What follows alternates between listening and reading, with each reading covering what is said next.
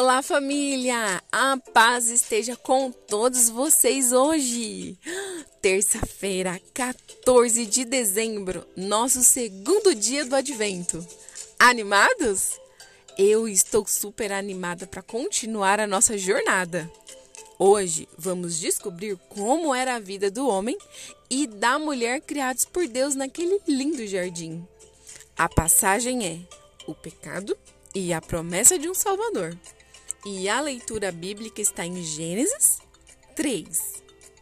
Adão e Eva viviam felizes no jardim do Éden. Eles nadavam nos rios e riachos, corriam pelos campos e montanhas, brincavam com os animais e comiam as frutas de muitas árvores que cresciam ali. Havia uma árvore em específico, a qual Deus ordenou que eles nunca, mas nunca mesmo comessem do seu fruto, pois no dia em que fizessem isso, morreriam.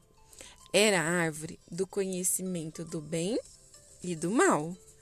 Mas um dia, uma serpente bem esperta veio e sussurrou para Eva, mostrando ela como o fruto daquela árvore parecia bom. De repente, sem nem pensar muito, Eva deu uma grande e profunda mordida no fruto.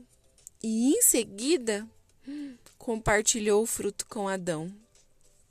Adão e Eva pecaram e agora estavam infelizes. E Deus, triste com a desobediência deles. Eles não podiam mais, mais ser aqueles amigos especiais de Deus e não podiam mais ficar naquele lindo jardim.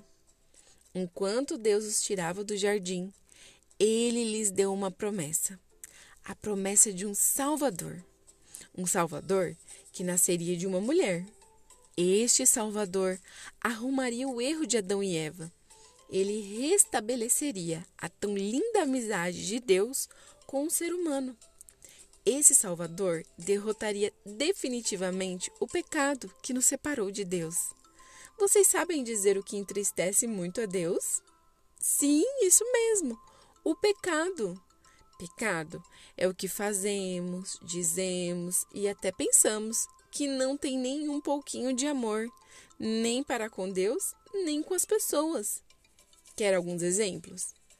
Por exemplo, falar mal, não perdoar, falar palavrão, desobedecer, pensamentos mal sobre alguém, hum, e por aí vai. Mas podemos agradar a Deus também. Ufa, não é mesmo? Que alívio! Quer saber como? Pedindo perdão pelas coisas ruins que fizemos, em nome de Jesus.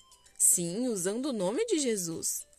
Então, eu quero convidar agora vocês a fazerem uma oração, pedindo perdão por suas falhas e coisas que têm entristecido o coração de Deus. Somente Cristo pode nos perdoar. Por isso, peçam em nome de Jesus. Digam a Ele o quanto vocês se importam em vê-lo feliz, em agradá-lo. Peça para que Ele sempre os incomode quando não fizer alguma coisa certa, para que vocês possam se arrepender e então mudar de atitude.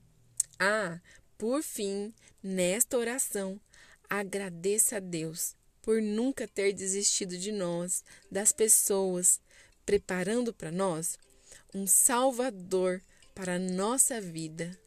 Amém? Então tá bom. Até amanhã, se Deus quiser. Tchau!